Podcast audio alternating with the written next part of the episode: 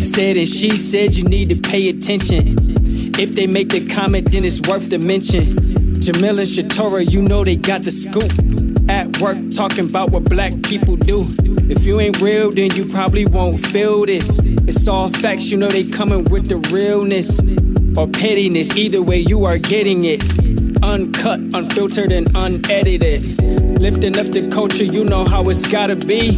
Making words work, give it to you tongue in cheek. Forget that water cooler, we like tea sweet. This is boss talk reserved for the B Suite. Be sweet, be sweet. Boss talk is reserved for the B Suite. Be sweet, be sweet. Cool it out, or you'll end up on that B Suite. What's going on, everybody? Welcome back to another episode of the B Suite Podcast. I am one half of the podcast, Jamil, alongside my lovely, beautiful, and amazing co-host, Shatorah. What's going on, Dizzle? How you doing? That's three. Yeesh. Thank you. Yeah, yeah. Three compliments in a row. Come don't on. I gotta take a nap now. You know, I gotta you. you gotta give credit where it's due. hey, you know, I appreciate it. I appreciate Yeah, it. Is absolutely. extra shiny today. Say it again. You said my head is extra shiny. I was trying to give you a compliment. I'm you know, I actually, I, you know, I finally just um, finally cut my hair. You know what I mean? I was looking like George Jefferson out here, so I had to Oh. had to oh. I had to get rid of it. Yeah. Listen, a bald head with a beard is a whole vibe. Yeah, yeah. I just got to get to the barbershop soon, though. You know, get this taken care of, man. Because It works for you. yeah, you know, I'm I'm trying to save some money. You know, doing Mm-hmm. it myself. You know, so I've been doing that. I haven't been to the barbershop in about a month, which is Oh, wow. Mm-hmm. really good for me because I usually go like once a week. You know, so um, but I'm trying to you know be more economical out here. One of the things we're gonna talk about today. Well, yeah, yeah, keeping that money where it belongs. Yeah, yeah, you. yeah, right, yeah, in my pocket. you know what I mean? But, um, but yeah, so you know, and I got some some things coming up. You know, we got the walk. We, you know, we had Kelly on the podcast last, Last week, week, I know. and um, we I got the walk coming up. It's we actually like leave a big deal. yeah, Yeah. yeah, I think I'm meeting y'all somewhere. Are you? Yeah. That's dope. More Where? To. Okay, okay. I mean, just breaking news. I'm just now finding out about it. Yeah, yeah. Okay. I mean, Kelly is one of those people where you know, like, once you once you see her, you family. Like, Yeah, oh, you know, absolutely. so you Yeah. always gotta support family. Yeah. So yeah, I think I'm gonna meet y'all on the trail somewhere. That's super dope. You know, and I almost uh, felt like that I wasn't gonna make it um, to the walk because just yesterday uh, I Mm. was working out again, Mm-hmm. Um, per my usual um, in 2021. Threw my back out for a second time, um, working out, and I am in excruciating pain right now. Mm. Um, I, I was doing the, um, you know, those giant um, tires that you flip. Yeah. Yeah, I, I flipped the heaviest one. Yeah. Yeah, in the first flip, I heard something pop. back and not your leg. Yeah, yeah, I heard something pop. Yeah, You heard a pop? yeah, I felt the pop too, and it, it was it felt pretty bad, man. So I'm I'm in pain right now, but um, I'll be all right though. I'll be all right. Yeah. Yeah, I gotta. I, I when I sit back and think about like stuff we do at the gym, I'm like, for what? doing the most, man. Like for what? Yeah, I'm trying to like trying to trying to have a hot boy summer out here. You know what I'm saying? But but really not though. Right, right, not for real, for real. Not for real. Yeah. Yeah. Yeah, so I'm I'm just in. Uh, I gotta. It seems as if like ever since, and I and I mentioned this before. I I mentioned this uh, several times, um, both on this podcast and privately to people and publicly to people as well. uh, it seemed like ever since I turned 40, it's just like it's just I haven't had a consistent week of just not being in pain. Oh no. Yeah. Oh my god. Yeah, That's so horrible. It is. It is pretty bad. But like as as our guest, uh, who we're going to introduce in a second, uh, as he said earlier today, he's like uh, um, before the podcast, it's all in the head. It's all it's it's it's a, it's a mental thing. Yeah, You know. So yeah. maybe I'm just psyching myself right now to think that I'm just getting old and Maybe. washed up. But you, but You know? also like the approach has to change. Right. Right. So like stuff I used to do, I don't even. Mm-mm, no, I don't need to be doing all them jumps and. Uh, Yeah. I'm low impact.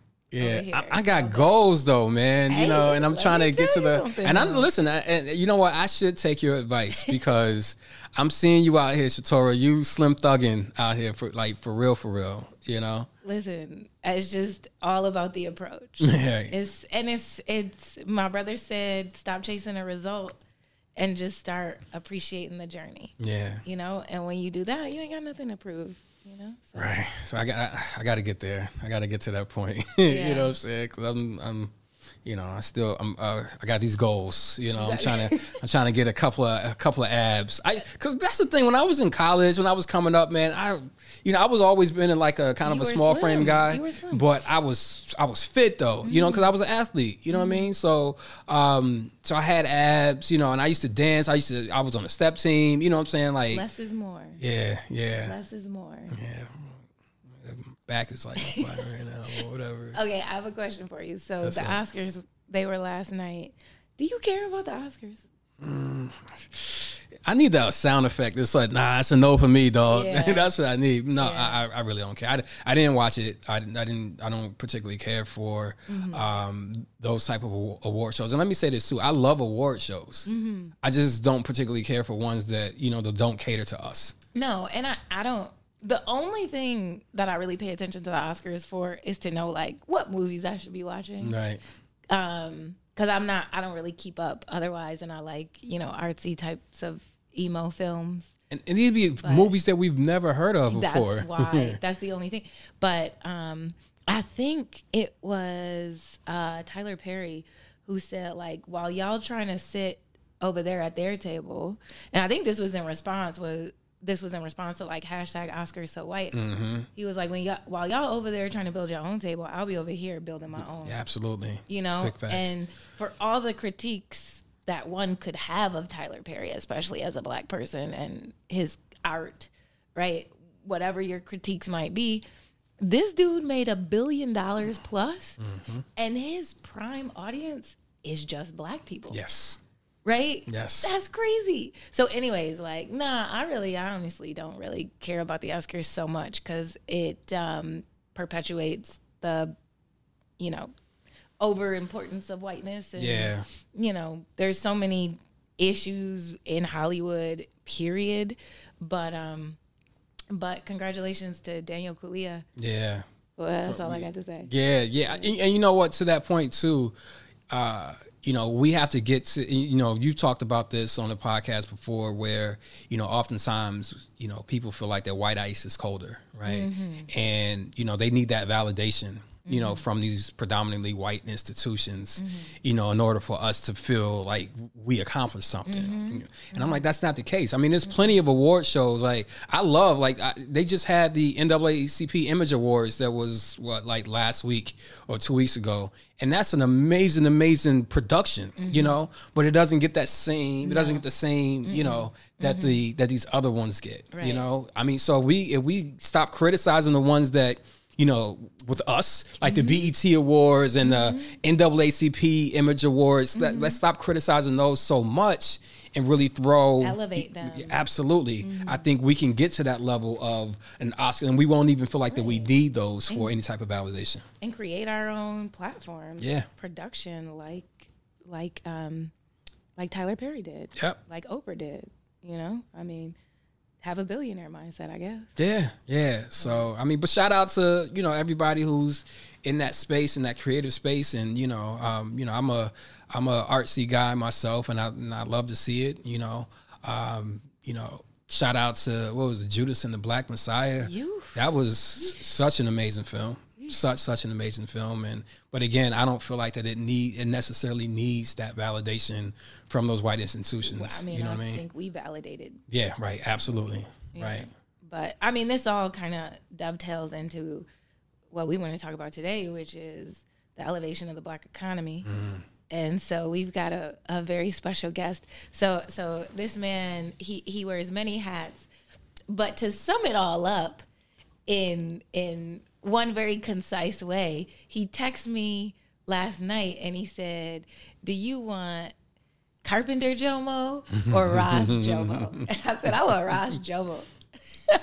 I want Ras Jomo. So we've got the esteemed Jomo Okono with us, It's like a Buffalo legend, man. like a Buffalo legend for sure. Mm-hmm. so, the, so very happy that he could join us today. And in addition to being a master carpenter and the head of the carpenters union for like half of New York state basically I know he'll be more specific but you know he really talks about ways that people can utilize things that are already in place to you know, advance their life, like the building trades. Um, which is really important. But also, um, he's just like one of the blackest people I know. so, head of the Juneteenth committee, um, Ras Jomo, has uh, his own platform on um, on a local radio station, uh, and just he he does a ton for you know not just Juneteenth but also for Kwanzaa and and really helping elevate the profile of like the future of black people mm-hmm. all over the world. So thank you, Ras Jomo, for being here with us today. Thank you. You got me feeling like an inner city folk hero. you kind of are. You kind of look like one too, actually. you got the look for sure. Well, I save money too. I haven't had a haircut. And how many did you say? You said I said a month. About a month. I haven't had it in about a couple of decades. So give me a couple extra coins to put somewhere else. Yeah. You know, reinvest our our our uh, our balance sheets, our our monies, our spending power. That's because we don't really make money. We just kind of cycle it, yeah, recycle it, or mm-hmm. be in mm-hmm. the flow, or be away from the flow. Mm-hmm. So I think, um, you know, just sometimes even approaching things from a, you know, a different perspective than how the narrative has been given to us. Um, mm-hmm. That's talk, where I am right now. Controlling talk about that. Talk about that. Really, like that that flow of money, because like I really was not taught about money at all. And I think a lot of black people taught about money. It was like you got to look good, you got to drive a nice car. Yeah. I've by family members gotten made fun of for like not having a nice car mm-hmm. after law school and stuff like that. And so like talk about that cycle of money. Well, that that You know, I was listening to another show, another national show, and they're actually talking about money and investment and and planning generational wealth as I was coming here. Mm-hmm. And realistically, our approach to money and resources, it really depends upon the social conscious uh, constraints that you find yourself in or what you accept. Um, when you don't have or don't think that you have a lot of resources, you're concerned about immediate needs and the sustenance of those things. If your immediate needs are controlled by outside factors, sometimes you accept that and you need other things to make you feel good. So if you get resources, I got the little basic things. I just need a little something to make me feel good. I'm going to buy myself a ring. Mm. I need some shoes. It, it, you know, the the holistic aspect of, of balancing self, not just on the health physical body, but sometimes our emotions um, need to be balance sheeted based upon the trauma and based upon the the real experience that we as a people live in. And different phases um, are, are all going on at the same time. Different phases of, of economics, different phases of education, uh, different phases of priorities. So, how you utilize money or that resource depends upon the priority level and the necessity level that that you know crosses your intersection at that time. Mm-hmm. Where do you think that comes from? You know that that need for us to have those those outside those those outside validations in order for us just to feel good, you know, and at the at sometimes at the expense of you know proper being properly educated when it comes to economics and things like that, and having those and having those disposable resources. I think that it, it depends upon the outcome, the outlook, and the real reality of the person. A person who has a very bad stomach ache, you might be on your way to New York City. If the person has a stomach ache, they need to stop right now and get something for their stomach. The mission is to get to New York, but right now I'm feeling this. Mm-hmm.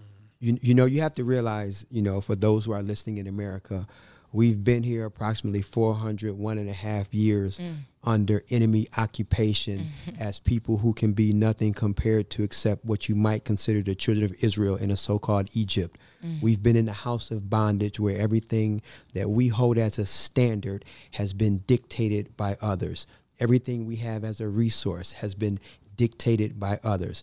Everything we consider family has been dictated by others everything that we consider as being property, even ourselves, has been dictated by others. Mm-hmm. And it doesn't mean, you know, it took a person like the Honorable Elijah Muhammad just because they were in control don't mean that their standards were right or righteous. And now, as we're becoming more educated, more uh, introspective on self, we're beginning even to be educated by their standards. We're questioning their standards. Mm-hmm. We're psychoanalyzing them. That's what Dr. Frances Cress Welsing was doing. We're looking at law and we're saying that this system mm. is a criminal system. Mm. The establishment of the whole thing is wrong. Yeah. Mm-hmm. And we've and but because we have been under that jurisdiction, we've been trying um, to not be completely run over by it. Well, we're so conditioned. we're it. conditioned. Mm-hmm. So so sometimes you have to also do things to condition yourself to keep going. When you don't want to go to the gym that day, but you do have a long term, there's something inside you that's burning. I got to get up and do it. Mm. And sometimes you don't want to even live. There are many people who are this far away from just laying down and telling someone to cover them in dirt. And it doesn't have anything to do with money because many rich people are trying to find exit strategies out of this life. Oh yeah. Based mm-hmm. upon the things that that are prioritized in their existence. So you can have all the money and without the happiness, the joy, the peace of self, you still can be looking for something. Bob Marley has a song, you know, you're running and you're running and you're running away. You're running and you're running, but you can't run away from yourself. Now, how do we mm-hmm. define self and mm-hmm. who defines it for us? Mm-hmm. Whose narrative are we trying to to live up to? And that, that that's going to tie into the money too. Are but, y'all following this, right? Because, yeah. okay. Because you asked about economics, no, but this is that's important. What I'm saying. And this is important. The, knowing yourself. And that's not something that we're really given the space nor the opportunity to do. Not even in our spiritual homes. Not, oh, especially not even in well, our churches and our religious centers. Well, I will historically. I, will qualify that mm-hmm. and say it's not even in our religious homes. I don't. That's exactly I what I meant. I was just being nice. Well, yeah, like because if it's truly a spiritual home, then you are given that space and that opportunity because you're operating from a space not of control and mandate, but of falling into the spirit and understanding what that means. But that's a whole different podcast. But it's a part of it's a part of understanding how we approach life and 100%. what we determine as successful and happiness and how do people get a sense of being or what do they need to to immediately um, uh, you know, put away the pressures that they're under. So that's what Marcus Garvey was communicating about when he said that if God created all things, then God, in some sense, must be black. One of our biggest problems is that we don't see ourselves in the image of our Creator. So therefore, we approaching even the limitation of life from a not having enough standard because we're not we're not we're not ready in the sight of God. We we say it, but we we're still missing the qualifying self effort. We we still trying to fit or or arrange ourselves into a pattern without just being and accepting the journey. Mm-hmm. The, the the end goal is even more important than where we are and what we have been created um, to be. So so we're we're still operating under someone else's uh, narrative. Mm. So let me ask you a question. Okay, so I practiced immigration law for several years, and I witnessed refugees. I witnessed people coming from other countries with nothing, with less than nothing, not even the ability to lawfully work in the country. And over the years, I saw them rise out of economic hardship. Um, and then historically, if you look at other ethnic groups, if you look at Italians or Irish or or the Jews, you can you can see how those ethnic groups and I believe that being black is an ethnicity, but that's a different conversation for a different day.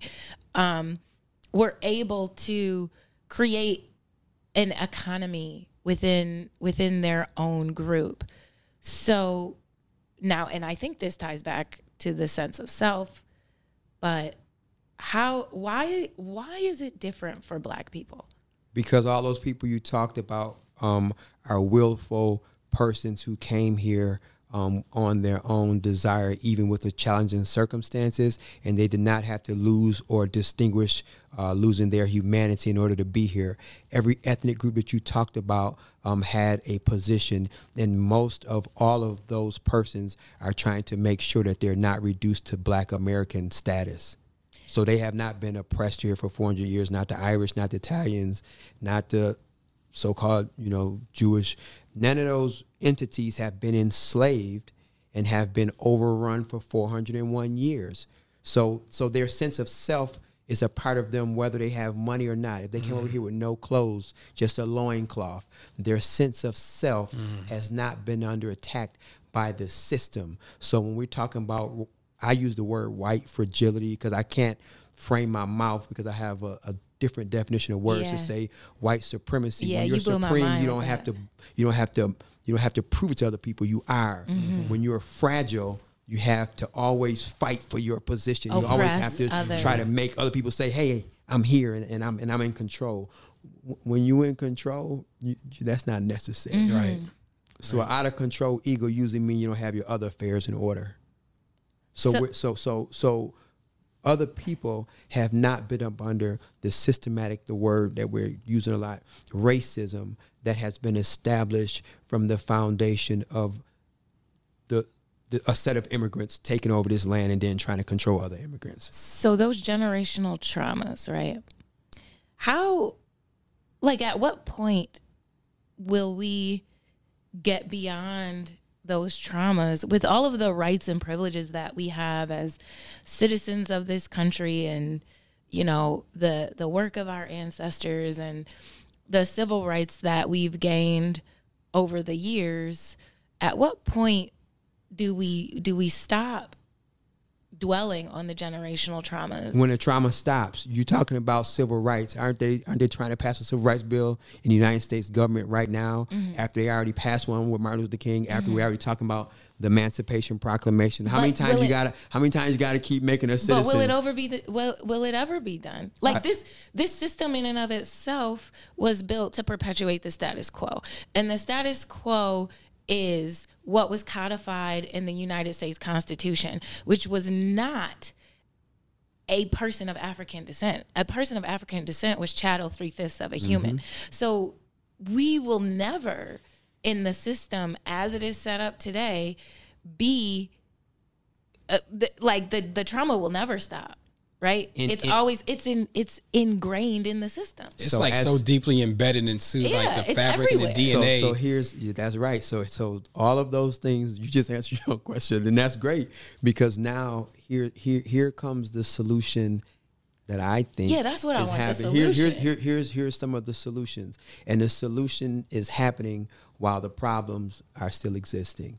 So you're seeing people who are getting visions of of of poof, this is what freedom looks like. Poof, This mm-hmm. is what it's going to look like when we're total. This is going to look like when we are repaired. So after the reparations and those things in all forms, because it's, it's a lot of forms of reparations of repairing. Mm-hmm. Um, the most important thing that has to initiate this transformation is our definition of self and our desire to be the fittest of the fittest.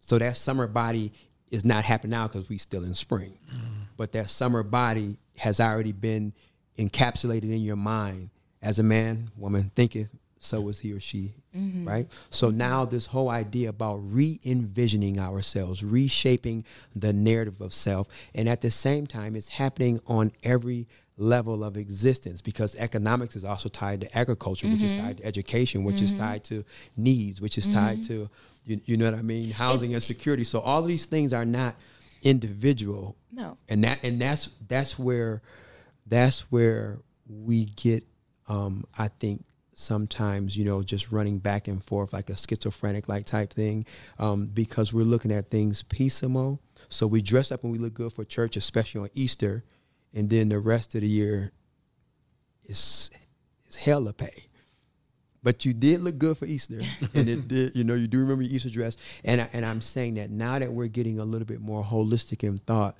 we we want to we want to feel good for Easter. We want to have a resurrected mindset, even outside the so-called season. You know the phrase "Jesus is the reason for the season," mm-hmm. and then right after Christmas, you start cussing people out, and and you you know you you you you inebriated before nightfall, and the family then had the argument before they could even finish saying the prayer. Everybody going separate ways. And Jesus is the reason for the season. So we're saying things, but have we culturally Right. accepted? So this is where I think we we begin to operate on some higher levels as our culture begins to change because religion they got so many you could change you could change different versions of christianity every day of the year and they you still do. wouldn't finish It it, so we need a culture we need to go a little bit past religion and we need to have a culture that's holistically that's holistically that's a lot. no, no, we're doing it anyway. We're, How? we're involved in a culture now that's not ours. We we religiously we religiously But the- believe that we should get in the back of the bus. We religiously believe that inferior schools is okay. We religiously believe that yes sir, But no that- sir. but that's that a- that became a culture that was But that, that's a culture of complacency. so now we're talking about a culture of, resurrection. of consciousness. of course. Here okay, so how do you? But have you ever woken somebody up who wasn't ready? We're all waking up. We're all wake. We're being transformed. Are we though? Are, How of do course we- we are. What are you talking about now? This is what you- we you- talking about. You're not spending your whole time talking about the awards and all those things. You're going to a whole nother level of transforming your people. I know that we're waking up because in the same place where I used to fall asleep, we used to do lectures here about African consciousness. He's talking about the before- physical location where we're physically location. Okay, so as we're talking, the word, power, and the sound, it is transforming us, it's transforming space, and the generations coming with us as a culture are now creating new battlefields and new battlefronts to take us higher. So we're evolving even in the midst of some challenges, and the challenges remain because we must not go back to sleep. So, so we're transforming as we're Wait, speaking. no, Tyler Perry no, don't just- say that and just gloss over it. Okay. Stop there. Okay. The challenges remain. Of course. So be, so we do not go back to yeah. sleep. Oh yeah. and that's it Oh, yeah. because because what happens is we get a victory and then we're like oh we won let's all go back to the status quo and, and get complacent again. and get Yeah. Mm-hmm. complacent again we can't allow our listen Not even our voting. ancestors Not voting, not registering, not thinking about saving money, owning simplest property, everything. Our ancestors did not go through what they went through. They did not sacrifice their lives in the way that they did for us to get piecemeal win after piecemeal win in between regression after regression. I think a perfect example of that, what we're seeing right now, um, is in the case of the Derek Chauvin, right? Uh, where you know, obviously, this man, rightfully so, was uh, was convicted, sentenced. Well, hopefully, um, he'll be sentenced soon. Um, but yet, you know, a lot of people get kind of get complacent and stuck in that, in that one little victory. And Right? what type of sentencing, as we watch this now and in the future, let us remember what type of sentencing. Mm-hmm. Because there's a report going on right now that says that some majority of certain minded people um, believe that the that the that the verdict was influenced out of fear and not Yeah. out of not out of just righteous looking. yeah, yeah. I, I I saw an interview. I So saw an back to interview today. narrative, Was who's controlling the narrative again? Yeah. Well, I believe that. I believe that the sentencing was done out of fear. I believe that. I say this is my public talking point. It was that the thing that makes the Derek Chauvin verdict historic is not that he was found guilty, because we all know he's guilty. they just didn't want this damn country to burn down. That's not why. it what makes it historic is all the effort it took to get there. It was every single protest in every single city, every meeting, every every conversation that had to happen on a micro level internationally that makes this historic. And so we wouldn't have gotten here without all of that. And maybe what I'm hoping is that that helps to reinforce in people's mind that what you do does matter, that your participation is necessary. Don't go back to sleep. Don't go Mm-hmm. back to sleep. But it we all know I mean, in my opinion, and I say this as well, like justice isn't that Derek Chauvin was found guilty. Justice is that George Floyd never died. You Absolutely, know, and yeah. everybody else, the shootings keep happening. more more more shootings it seems as though since that took place Retribution so as we're like. progressing the challenges still remain. Mm-hmm. I don't know how many things have taken place in the last four days about black people being shot, killed, murdered by the police, all during the same time. So now this this whole idea, after all is said and done, what are we going to do? Because we are the subject matter and we also still are the power holders as long as we don't relinquish our power to define. That's a good point. we relinquish our powers, whether by force, whether by influence, or whether by ignorance. So, and, and, and we have to also realize as a people, we do have individual applause and accolades, but we were created as a social unit.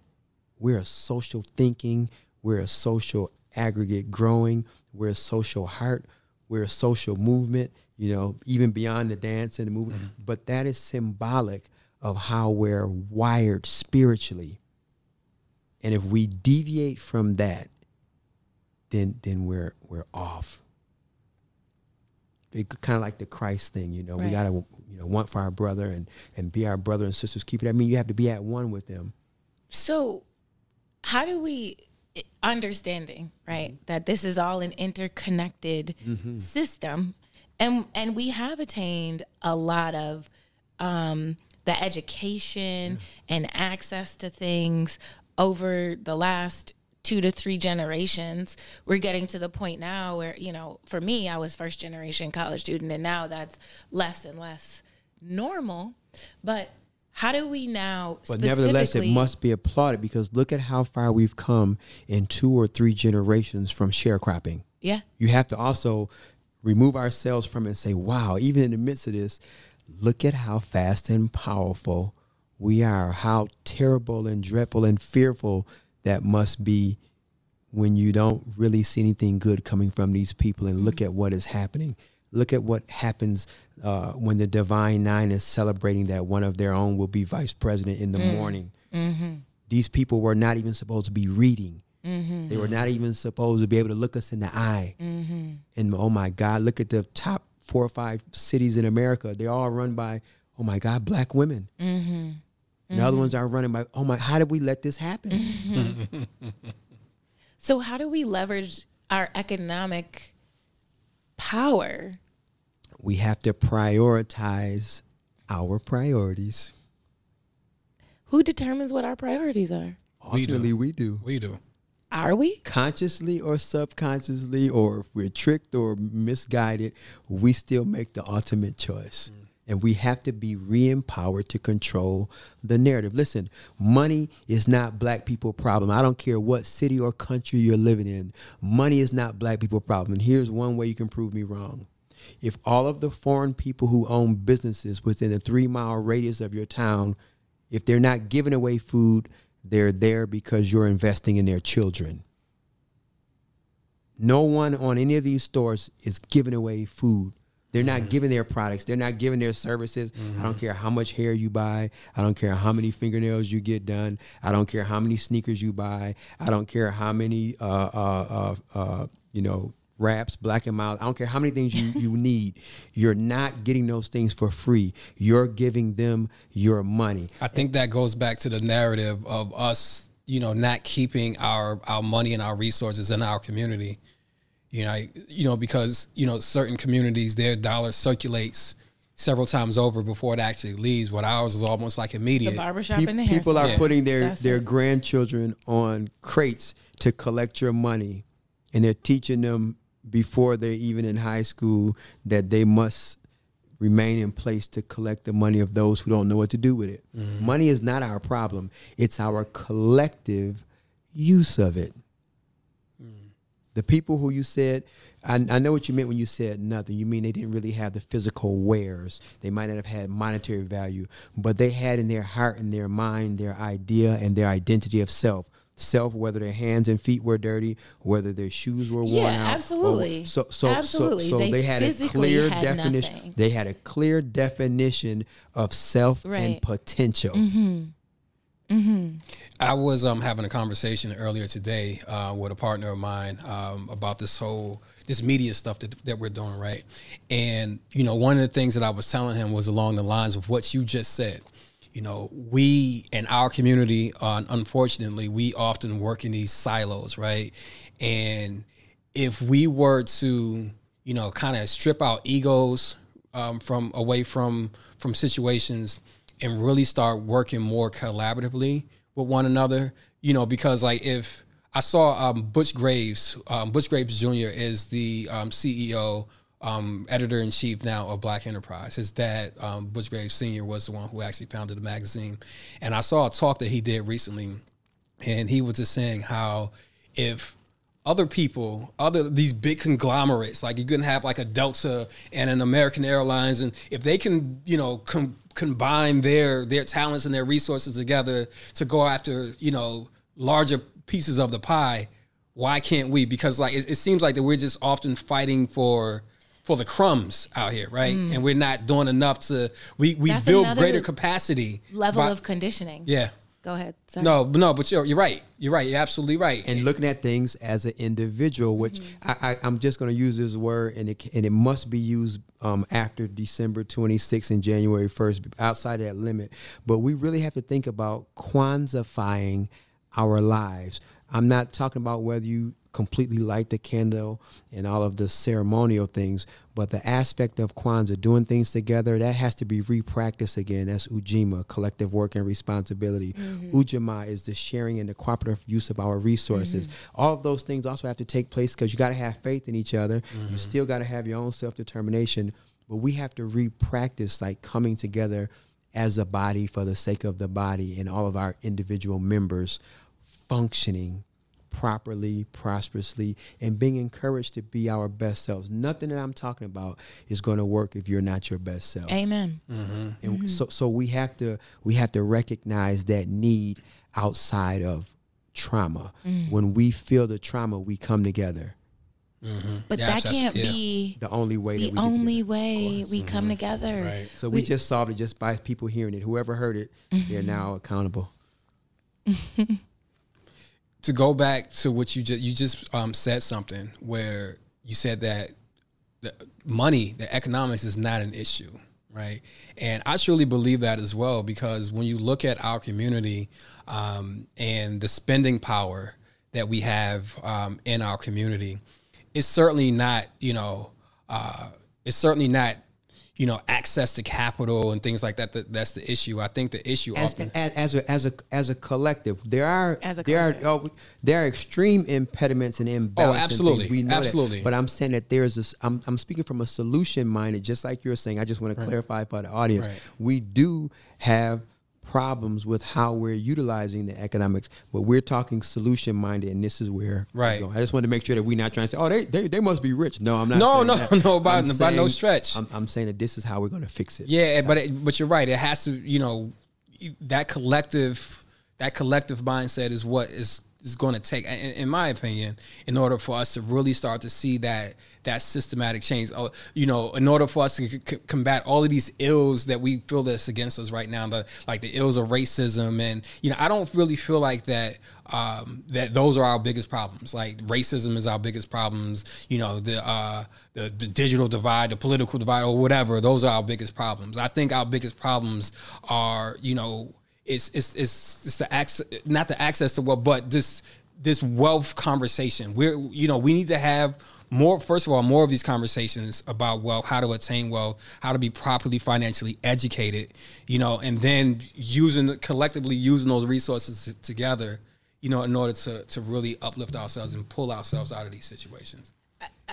and and and to to to Jomo's point, you know, I think it's it the the the real issue is understanding like our motivations. Mm-hmm.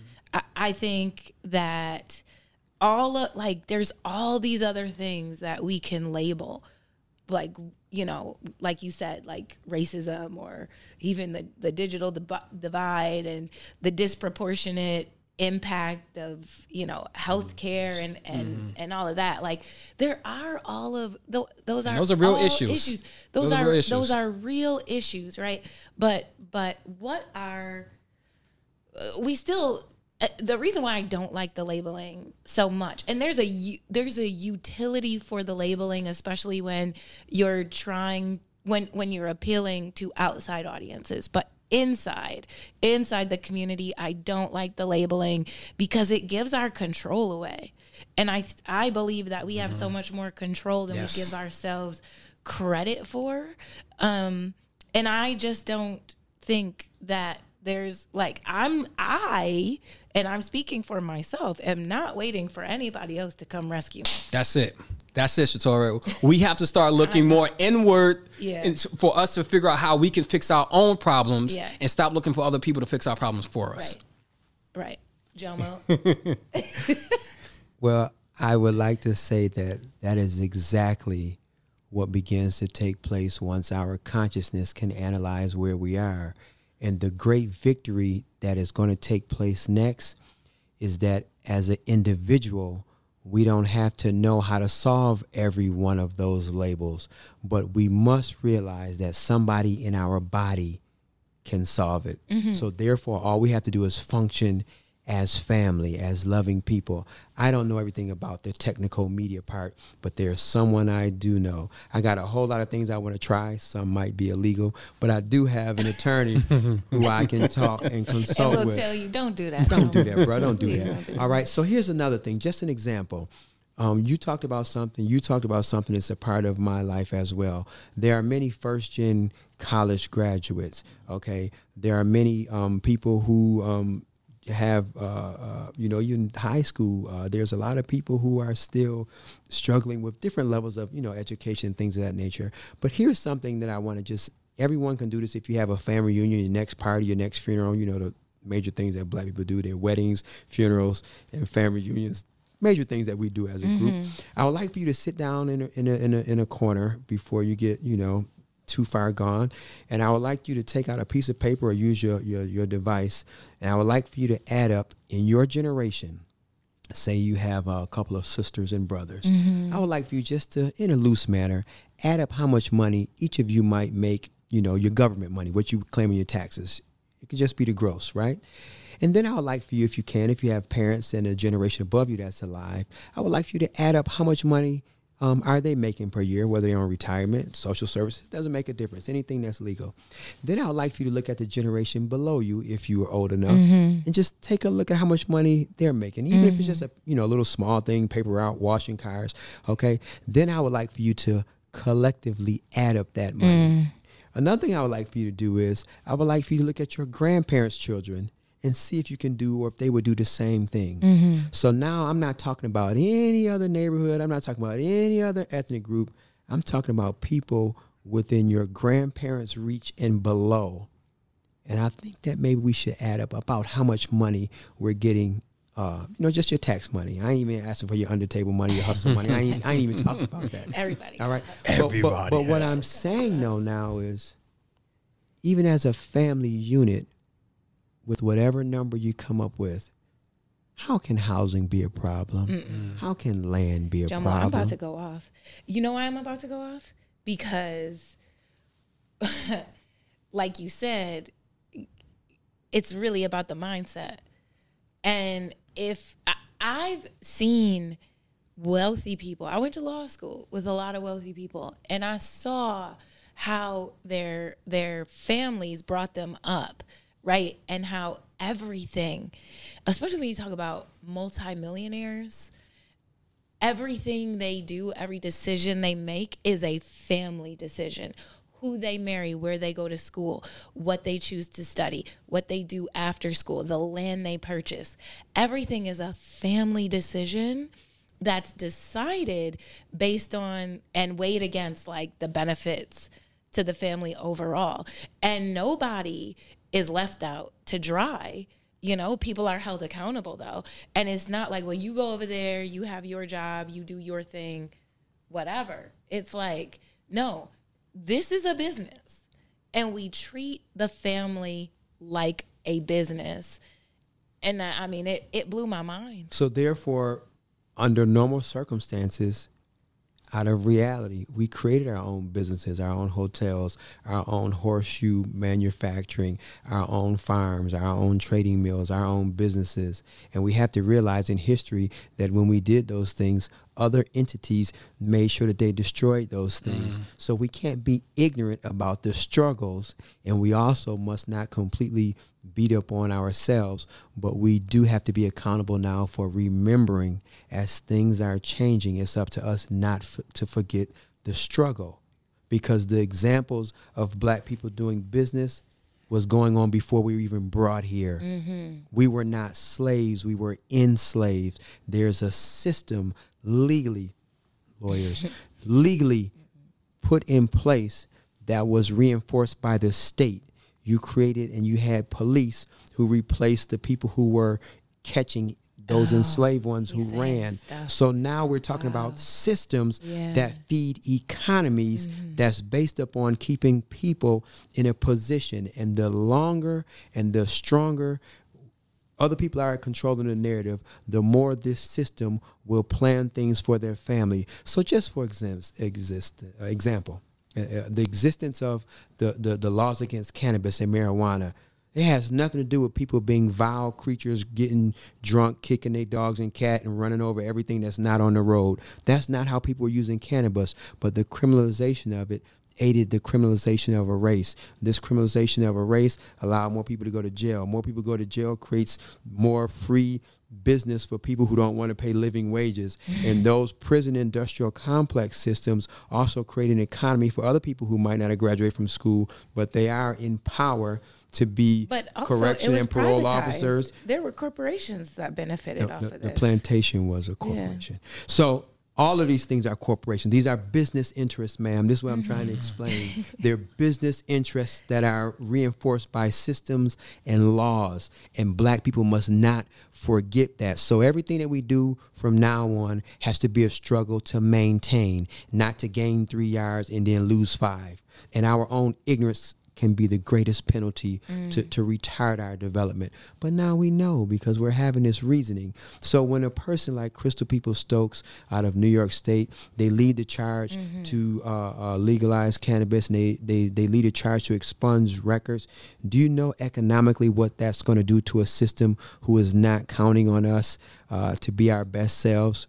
it's not just about legalizing the cannabis. It's about giving people a chance to be free, proud, productive, legal wage owners, keeping a family together. Mm-hmm. How the hell are you gonna have? Is it? Can I say hell? Yeah. How the hell are you gonna have a family discussion and half of your family is criminalized, the other ones are incarcerated, and the other You ones can't. because of stress? You So how are you gonna sit and talk about who you're gonna marry, who you're gonna have You children can't. with? You don't have a family can't. structure. You can't. These are all these are all casualties of our war here, our 401 and a half year war here. So don't forget that. Mm-hmm. So we pretty much just have to deconstruct the entire system, right? I think that you're you're on to something. Yeah. Because if, How do your, we if pro- your mind if your mind just said that that's what needs to be done, then that's how free and, and in control we are right now. Yeah. And that's where this generation is. How do we That's protect generation ourselves though? You know, because one of the things that you mentioned was, you know, as we, you know, we we have a history of all of these these these incredible things, right? But there, there was always something in place, a system or something in place that tried to prevent us from from really excelling. So how do we protect ourselves from repeating the histories from from the past? Well, the first thing we should do is probably learn the histories. And now is one of the greatest times I have this reasoning right now. Everyone right now seems to be watching A Night in Miami. Everyone is watching the double murder, I think it is, of Sam Cooke. Everyone is um, has looked at the autobiography or watched Malcolm X. Everyone also has learned about Muhammad Ali. Everyone knows a little bit about Jim Brown. Now people are starting to find out about what happened to Nina Simone. Now we're also looking at things like um, the state or whatever the uh, uh, versus um, Um, Ella- not not Ella, um, Billie Holiday. Billie Holiday. Yeah, Okay. great movie. Oh. And we're also looking at the same time of, at Judas and, the, Black, Messiah. Yeah, yeah, yeah. So we're looking at all of these systems by the government, by law. I'm not I'm not mad at you. I'm just I'm just expressing. by law that were set in place the FBI, the CIA, the medical systems. And as you watch all of these stories collectively, I hope everybody watch it before we have the next podcast. You can see the connecting underlying hand at dividing the. Um, uh, you have to also watch if you have not. Um, a king in the wilderness or a king in the wilderness, the last year of Martin Luther, Reverend Dr. Martin Luther King. Mm. So when you look at how much money, how much investment has been spent in dividing black people, damn it, they could have just gave us the reparations and let us go, right. and they would have got no. off a lot easier. No. You know how much how many how much money they pay informants to do all of this stuff? Yeah. Just in, in one or two movies you're looking at, you're adding up how many people are watching uh, uh, Nina Simone, how many people watching Billie Holiday, how many agents do they got against Malcolm X, mm. how many agents do they have following Martin Luther King, how many agents do they got planning information on? And you think about it, it's like how much time and money are they spending? To prevent these black messiahs from rising. And the other question is, hell, how many black messiahs are existing in America at one time? Mm-hmm. It goes back to your point about white fragility, though. You know, them trying to protect. Yeah. So if we know our history, that now becomes another important aspect as we collectively look at all of these issues. And we also operate in our calling for the sake of the collective you as an attorney, I don't think you have to learn about the drum class, and you ain't got to learn about carpentry, because somebody around you probably knows those things. You don't have to know everything about media. Mm-hmm. Somebody around you knows those things, especially as you lend to the collective. Mm-hmm. So, because of this black love that must be made, make mm-hmm. love happen. Mm-hmm. Yeah, we have to make love happen amongst us, and when that exists there are no limitations of what we can do. So whatever we sit and think about in our minds, it's it's almost saying amen and it's going to be done because we have a love and a commitment for each other. Mm-hmm. Mm. So that is how I think we solve our economic problem. we build the love amongst ourselves, so therefore no one is lacking. Yeah. Yeah. Absolutely. It's I, have been I've been reading about um, feeding yourselves and it's about it's it's really about like how to heal yourself with food. And part of this book you know the whole basis is like feeding the mitochondria. So what's fascinating is that a person can be full and completely undernourished. You're full with stuff but your body is starving mm. right? And so that's kind of how where we've come. Like we're full with stuff and we're distracted with so many things but we're not nourishing our souls with love to heal the trauma to get to the point where we we can operate optimally within that system within that collective. And and so yeah that that's where we need to get to. So if you knew all that why you invite me? Because they needed to hear from you they need to hear it from you. Yeah, well, and I think that that is what's taking place now that we all have more time, the Rasta say, to reason. You know, we're not conversing per se. We're not always at each other, but we sit down and we reason. And I think that now with music, with culture and time, our minds, our intergenerational minds have to sit and reason with each other so that we can put the facts together. We can go home and meditate on, hey, if I love her, if I love him, what can I do to make sure that I help them get what they but need? But I think you skipped a step.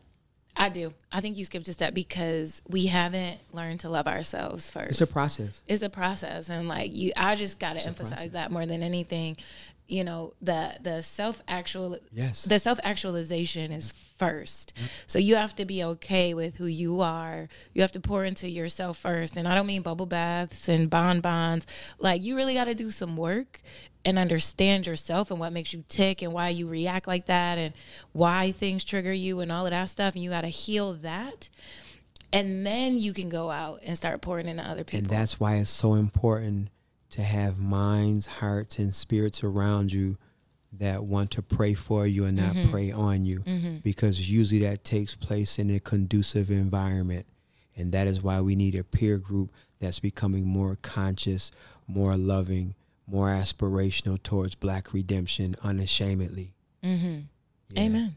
We have to be committed for, to our redemption. And, and, and, and all of that also is needed because we have to be able to see ourselves directly as we are in the image of God. If we can't look in the mirror and think about the creator, we got to keep resetting this thing. We have to be able to see ourselves in the image of God. And we must reverse it. We have to see God in our image. That's a a good segue into um, our last question that we like to ask all of our guests, and, um, and and that is, what does being black mean to you? Knowing self, potential, challenges, and expanding it. Knowing self, knowing our potentials, even knowing the challenges, but expanding it. We, we have the power to create because out of the blackness comes everything. And everything, if you know any history of any country that has any spice to it, it's because we added it. Yeah, Absolutely. that's a big fact. Absolutely. That's a Thank, big- thank you, Ras Jomo, the urban folklore legend. I mean, just you know, just having conversations with you, uh, it's it's always an, an enlightening conversation, brother. You know, so we appreciate you, um, you know, and thank you for all that you do, um, not just in the community, but just for Black people, bro. You know, because you are, uh, you know, they they throw around this term unapologetically Black often, but I, that's that's that's you, bro. Yeah, that's you. I'm I'm I'm very excited about the generation and the generations behind me. So watching you all makes me have to stay in the race. I don't have to be first, but I gotta stay in the race just in case I gotta hand the baton to your mm-hmm. generation. Mm-hmm. we need you. So so what happens is there's a there's a self fueling energy that comes from loving each other, and and we recognize our place with each other. We, we recognize the divine power that takes place when we love each other and we're looking out for each other. Mm. We become the collective mothers, fathers, cousins, aunts to each other. We could do that. It happens in trauma. You watch it. We do some supernatural stuff under stress. love, I say, and I this is my thing. Love is the purest form of energy. It's the it's the form of energy that humans receive the easiest. And you feel it when you get a toxic energy. Your body reacts to it. So anyways, that love is what's going to keep our community strong. And it all starts from the self. Build it, build Yeah. it, build it. Thank you, Ras Jomo. Yeah. So if people wanted to connect with you, things that you have going on in the community, social media, like what's the best ways for people to connect with you, bro? Facebook, Ras Jomo. I'm a generation ahead. There's so many. I, I'm not following them all, but if you get there, you'll see the other ones. Every Sunday, I'm on um, Project Access to Africa, which is our radio show, international show. Every Sunday from 7 to 10 p.m. all around the world. You can hear us www.power965radio.com. We're broadcasting. The world is listening. Super dope, Ryan. Thank you. Thank you so much again for this. Thank you. Really appreciate this Thank conversation. Yeah, absolutely. And of course, Shator, it's always been real. I love when we have uh, this enlightening conversations. Enlightening conversation. You know, I like to get heady sometimes. Yeah. no, so we definitely appreciate you. And, you know, thank you guys for listening uh, and tuning in to another episode of the podcast. Make sure that you follow us on all of the major streaming platforms, including Apple Podcasts, Spotify, iHeartRadio. Anywhere you'd like to listen to podcasts, we are there. So make sure you're tuning in. You can also follow us uh, online, um, Instagram at B Suite Podcast, uh, Facebook, uh, the B Suite Podcast, and also on our website, the B Suite Podcast.com. So, so again, thank you guys. Appreciate you guys. always tuning in. Of course, thank you. It's always good to see you, and uh, looking forward to the next conversation. Peace. All right, y'all.